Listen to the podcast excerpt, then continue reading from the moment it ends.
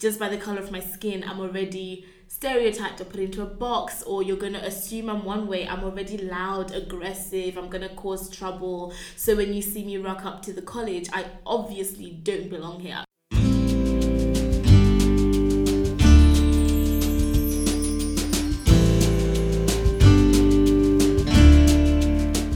Hello, everyone, and welcome back to Hear Her Out, the podcast which brings you real stories from millennial women. I'm Faye White, and I'm a journalist and a sexual violence activist. And I know that I've been gone for a little while, but rest assured, I've been very busy and I've got lots of exciting episodes to bring you in the coming weeks. My guest today is the incredible V Kativhu, who's formerly known as Miss Vase on YouTube.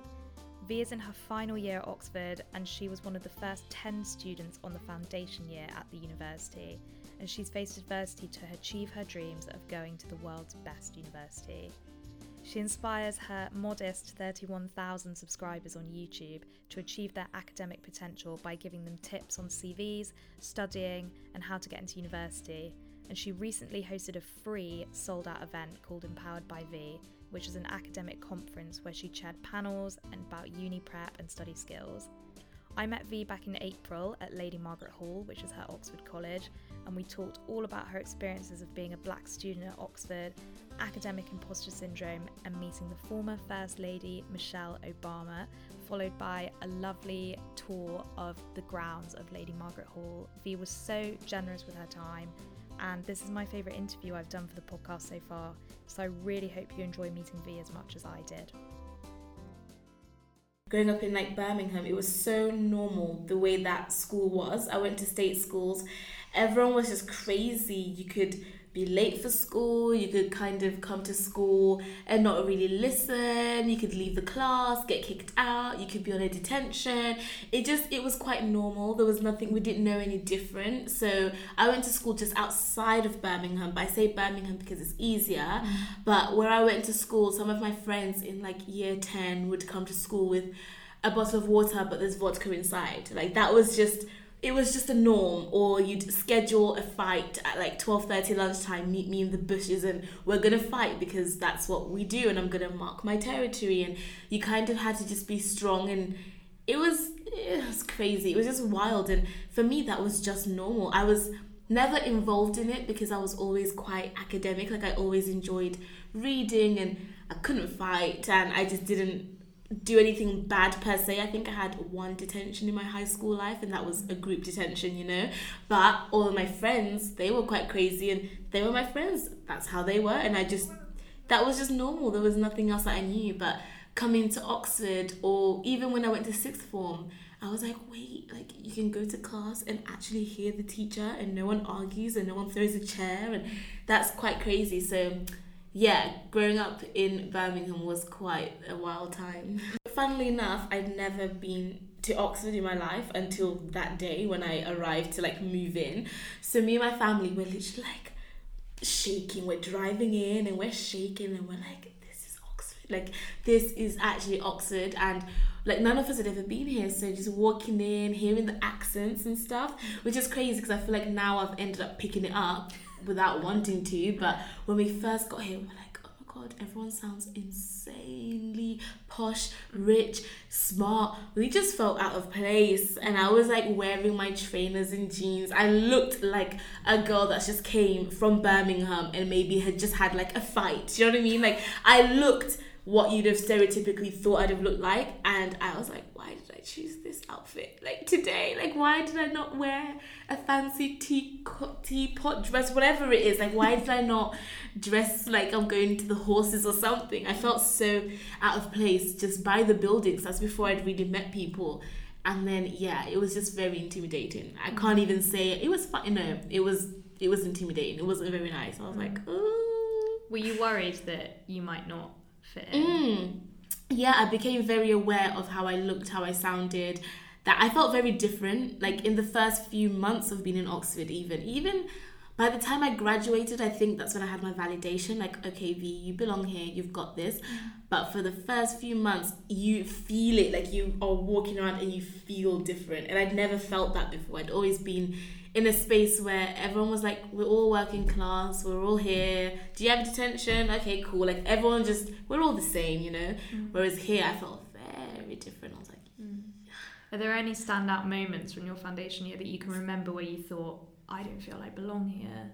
I think, yeah, I think it was one time when I tried to go to the library in town, and it's a library that all students use. But of course, I had a foundation year card and not like an Oxford University card. So I was only a member of Lady Margaret Hall, but I wasn't a University of Oxford student. So the card didn't work. And then when the people at the um, desk were quizzing me like what's going on and i'm holding up a line and people are coming in they're looking and they're asking and like i'm on the foundation year and we were the only 10 in the whole university and the first 10 ever so they don't know what it is like not everyone's been debriefed okay people in lady margaret hall they're aware but outside of this college people barely know what's going on so you're then having to explain what the foundation year is, why you're here, what's going on. And because I'm black already, it's suspicious. Like, are you just trying to get your way into the college and just trying to look around for no reason?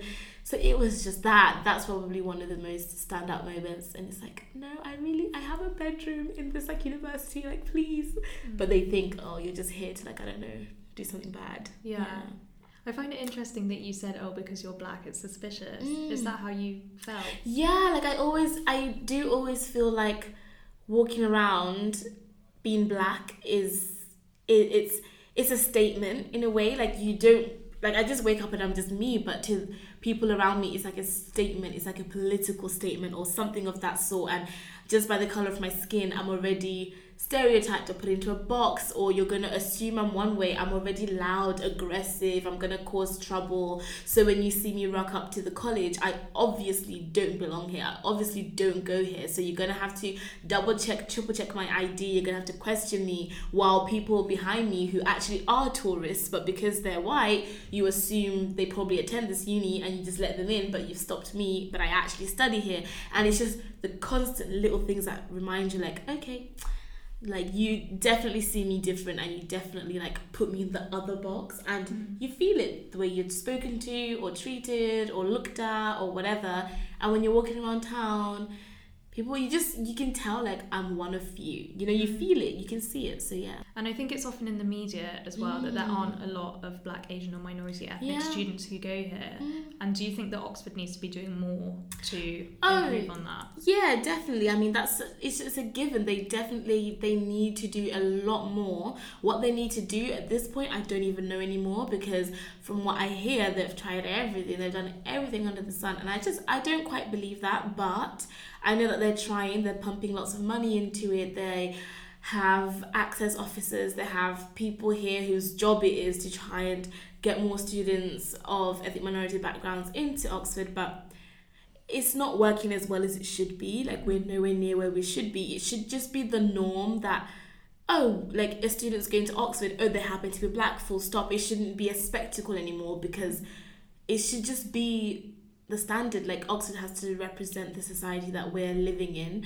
and i understand like that ethnic minorities are the minority so probably are going to be minority in oxford but we have students from all over the like it's just they need to be more representative mm. definitely of course yeah. especially as they are you know one of the leading educational institutions That's, in the world exactly so you kind of have it's a global. duty to make sure you represent the different versions of intelligence because the more that you're not having students like myself in the space you're basically telling me that like intelligence has a color an accent and a work and a social class and that's just not the case. Like intelligence comes in all forms shapes sizes colors countries whatever it is. So it needs to be representative of that. Definitely. And i think also same goes for working class students as well, yeah. as we talked about earlier, because mm-hmm. I suppose the stereotype of Oxford is a lot of people who go here went to private school. Yeah. Oh yeah, definitely. I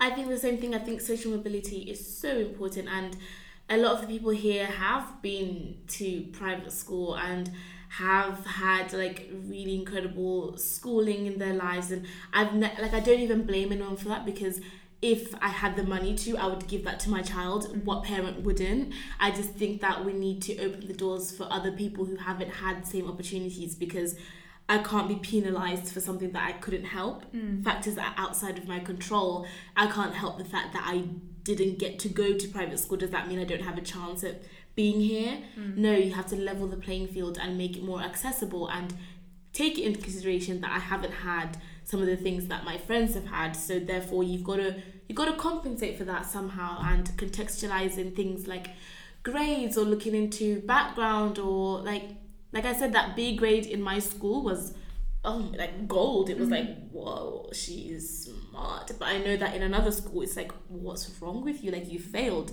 So you have to take into consideration like the circumstances that earned those grades and all these other stuff. So yeah, But on the foundation year, you more than proved yourself and you got your grades to Yeah. continue as an undergraduate. yeah. What was the foundation year like when you came in? You had three Bs. Were you Mhm. worried that you might not Oh, matriculate into the yeah, next year? definitely. I was I was extremely worried. I think even to this day, to be quite honest, I think that moment in my life has scarred me forever because I put so much.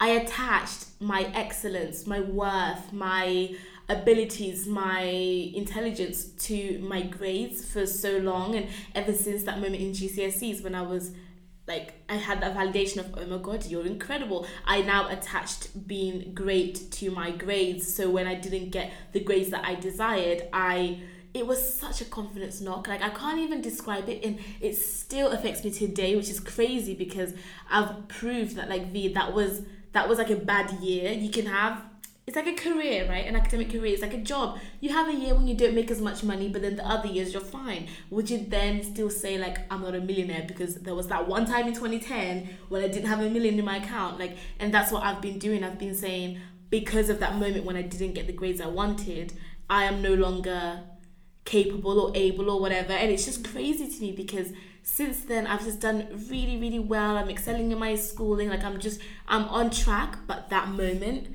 I always go back to it like, oh yeah, but I did get B grades. Like I'm probably it's probably just a fluke or mm. oh whatever. Like I just always downplay things. It's just crazy. Yeah, but what you said about the millionaire analogy Yeah. is such a good way to look at it. It's Yeah, never yeah, something that I thought about before. And some days or some weeks or some months are better than others, and sometimes you're falling a bit behind, but sometimes you're ahead. Yeah, it's crazy. It's just it's just the trajectory of life. Like some things you go up and you go down, and you're still doing good in whatever you're doing. But just because you have a bad year doesn't mean it cancels out everything. Mm. And when I started to look at it like that, that's when I was like, okay, it was just a bad year in my academic career, but now it's fine. Everything else is good, but. It's hard. It's hard. Mm. It's like a personal thing. You take it personal, like, why didn't I perform well? Definitely. But I think as women, we tend to Mm. suffer from imposter syndrome Oh, more than yeah. men. Do you find that Oh while you're yeah. at university? A hundred percent. Like the confidence levels are so different, and especially here in Oxford, where some of my friends have like, from waking up, they're told you're great. They go to bed, you're told you're great. You look at the place that you're in. People who now lead the world are prime ministers, are presidents or something. Have slept in the same beds that you're sleeping in, use the same library that you're using, ate the same food, the same tutors. So you walk with a confidence that's unmatched.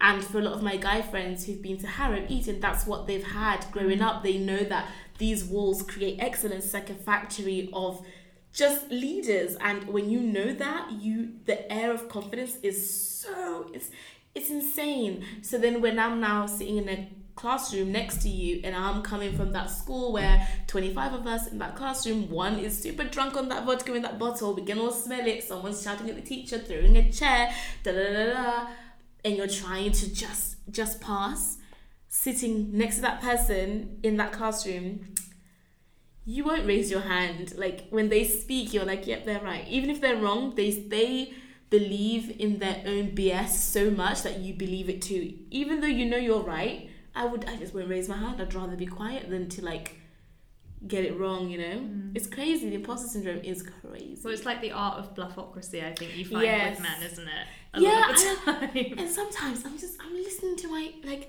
when we're in a class, I'm like, you're just ta- you're talking rubbish. Like you're you're not making sense. You know it, I know it, but you're still going, and somehow you're making it believable.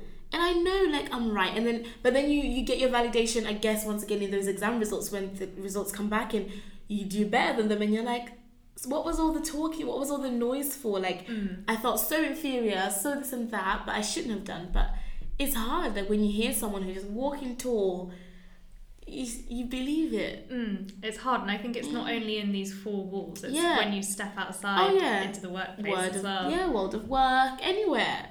I guess you walk if you just like fake it till you make it. If you walk with confidence, everyone else will believe it. Walk into a room, own it. People are just gonna. No one can question you. But no, I'm quite shy when it comes to school and class. I'm just like.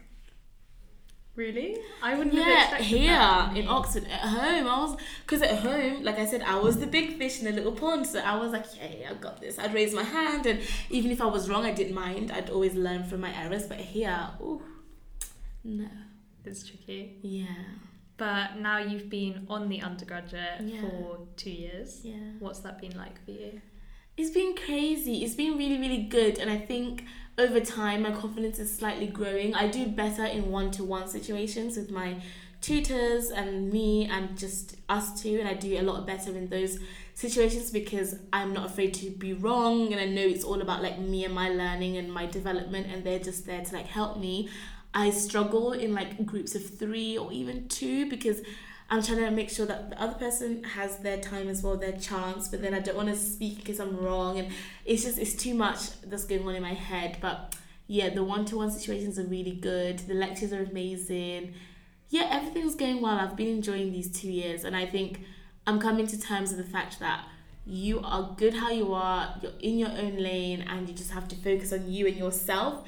And yes, some people get first classes and get like ninety percent. That's fine. That's them you aim for like what you're aiming for and yeah You're very wise, I think, when I thank you talk. if but it takes time though like if i'd spoken to myself in my first year the first month of my first year i'd be like oh my god what did that person get? I had to be on track. And because i've been on the foundation year i've got to prove myself and like show that guys i didn't just get in here because like i smile a lot. Like i actually worked hard and i made that grade in the end. And i want to kind of prove like no this is not like a sympathy thing or let's just let them in or i'm just a number and they're trying to get their black numbers up. So i'm just like on that list. No i want to show like i'm just as worthy as you are to sit at this table so i felt like i was had to, having to work extra hard just to be seen on the same level as my friends who were basically just like just sailing which is crazy Mm, always having to work twice as hard yeah, but I feel like you are really paving the way, especially because you're such an advocate on your you. YouTube channel Mhm, for the mhm. university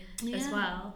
But it sounds like a lot of pressure because you're spinning a lot of plates. You've got Yeah. your course, yeah stuff outside your course, you've got YouTube. Mhm, What, how do you manage that pressure?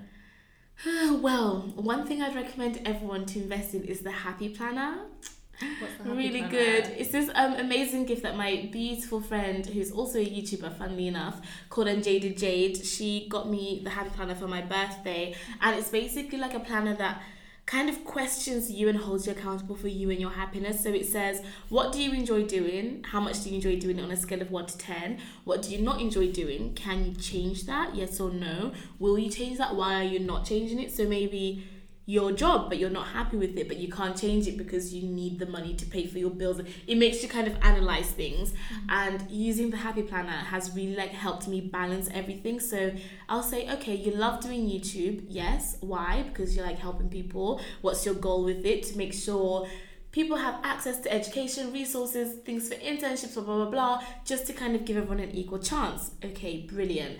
But will you do that to the cost of your own health, well being, your own exams, your education?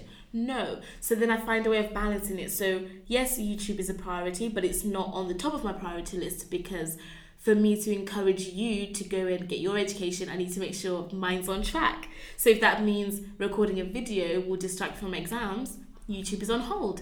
So, that's how I kind of balance things. I have to consider, weigh up the pros and cons will me going on camera while I'm tired, have an essay due, and I just have no motivation, is that even going to be helpful? Is that going to send the right message across? Am I being real to what I really believe? No, so we're not turning it on. Does that mean I need to take a week out, two weeks out, three? Fine, that's what I'll have to do. So I'm quite strict and prioritize my health, well being, and my academics first, and then everything else kind of follows. And that's how I manage it. It's just it's a simple yes or no question. Like today, seeing you, did that work for me? Yes. My exams are done. My essay's on track. I have free time. Of course. Like, why not? So you just have to like weigh things up. Mm. So you're very good at checking in with yourself. Oh yeah. and- but have there been any times since you've come to university? I think all students struggle with mental health. Yeah. Has there ever been a point where you thought this is all getting a little bit much? Yeah, so like at the beginning in that first year, it was hard juggling everything, and it's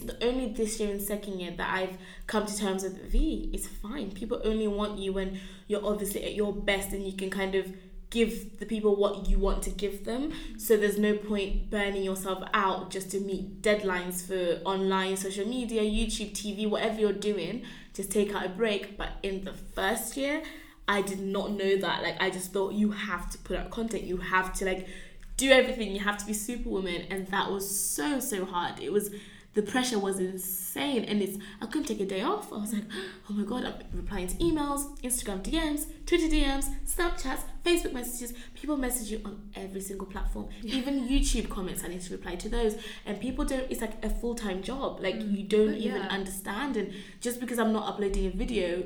I'm still doing YouTube, you know? Mm. People need answers, they want to follow up. I might make a video on personal statements, but then not quite tackle something that one person needs. So then they follow up email and they ask you to read the person's statement. You send back feedback, they send it back.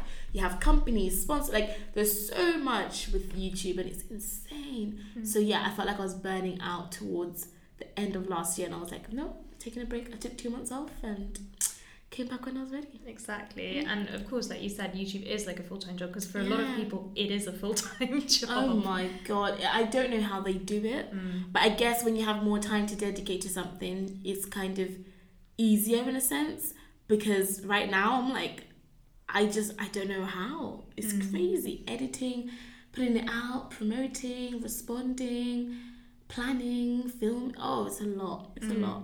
It is a lot, and just having all of that going on, especially there must be Plus days where you university. plus university, you must feel like there's days that you just want to throw your phone out the window. Yeah, oh yeah, I have days when I like I basically just don't touch my phone and I I sometimes delete apps and things. so I just don't look at them and I just have like a lazy day where mm-hmm. it's just about me, myself, go get my nails done maybe or go for a little like I don't know, spa or something, but I just take time off. I'm like, nope, I'm not doing this and yeah. And also, your friends often feature in your videos. How important is friendship, especially female friendship, for Yeah. you while you're going through all of this Yeah. craziness with education and everything else that's going on? I think I, I really, really believe in like female empowerment and the idea of girls standing together and helping each other and stuff like that. So for me, having friends that are girls here at Oxford who are doing the same thing and they are killing it in their field and some of them are one of the only girls in their engineering class or some of them are in chemistry and they are top of their class.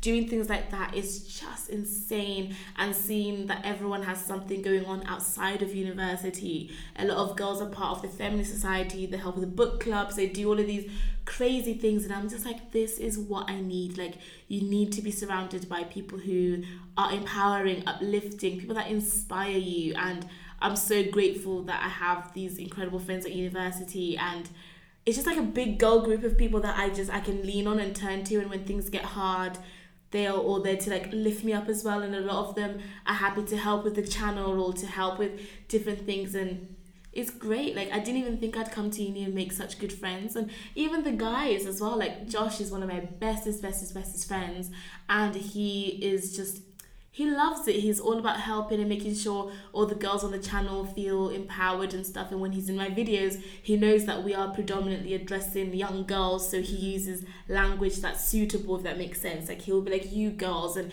stuff like that. Like it's just it's amazing. I didn't think i'd get that much support for what i do you know what i mean? Mm. But my friends are pretty like a star. Like if you're feeling a bit down you know that they are ready and equipped to like bring chocolate uplift you take you out all of this stuff and then just help you like reboost you know? Mm. And they also help me remember like why i'm doing it. Sometimes i'm like i'm just gonna quit. I'm deleting everything. I don't want to do it anymore. Like they remember why you're doing this and they kind of keep me in check. And we have to talk about Michelle Obama. Ah! i am still like in a bubble about that. I'm just like what is going on? So you very recently met Michelle Obama. Yeah. What was that like?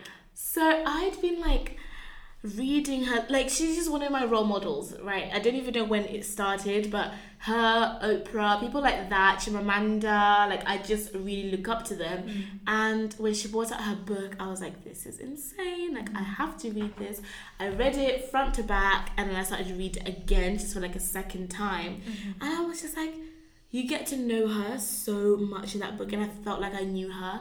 So then when she was doing her book tour and she was coming back to england i was like i've got to go. I have to go. There's nowhere i'm not going. And i went and then i got to meet her and it was just it's when she when she came over and then she like gave me a hug. I was like okay this is real. I was shaking. I was like right this is michelle. This is michelle. And i could smell it was michelle because she smelled like money and a fresh blow dry and new clothes and i was like this I is love that. this is Michelle. This is what like the f- ex first lady of the state. This is how she smells. Like this is this is her. This is her. And I was just like, oh my god, hugged her, and then we spoke, and it was just.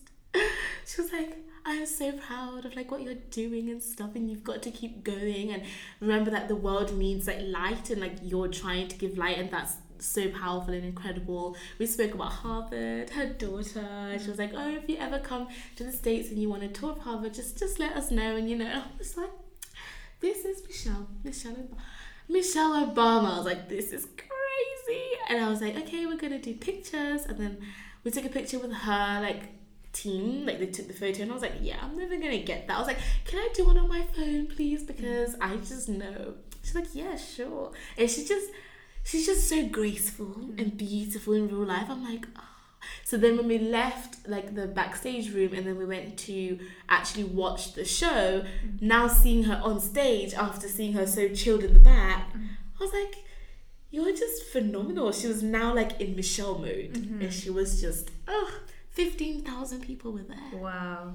It was, it was a beautiful moment, and that's like one of my highlights. I thought doing a TED talk was my highlight, but that, no, topped it. I was like, mm. guys, 2019 is done for me. I'll see you in 2020. Yeah. This is like, what else can, how can I top that? And you also met Malorie Blackman Yeah. as well. Girl, let me tell you something. Life is crazy right now, and I've I've always read her books. Like I loved Noughts and Crosses growing up, and I was like, this is something that I really connected to. It was kind of a play on racism in a way, and they reversed the roles of oppression in a sense. So the black people were in power, and the white people were kind of working for the black people, and they were the inferior race, quote unquote. Mm. So when she did that, I think it hit a lot of people because quite often people become accustomed to seeing something. So seeing an image of like a young black man shot or arrested or being beaten up is we're used to it. It's like that's how like that it happened and that's what happens in life, you know, you gotta get over it. It's just a part of life. But then when you see that same image on a different colour skin, it evokes a different emotion. Everyone all of a sudden they really, really care and you know, it's crazy. Like right now, to go off topic a little bit, Grenfell Tower happened. Mm. People were like, "Oh, it happens. You know, these things happen. It lit up, and people died, and oh, those ethnic minorities." Then you see the cathedral burning in In Paris. in Paris. Mm. There, and that was a building, and I, I think it's a beautiful building, and I, I love and obviously respect history. But the response was like, "We've got to send money. We've got to help right now."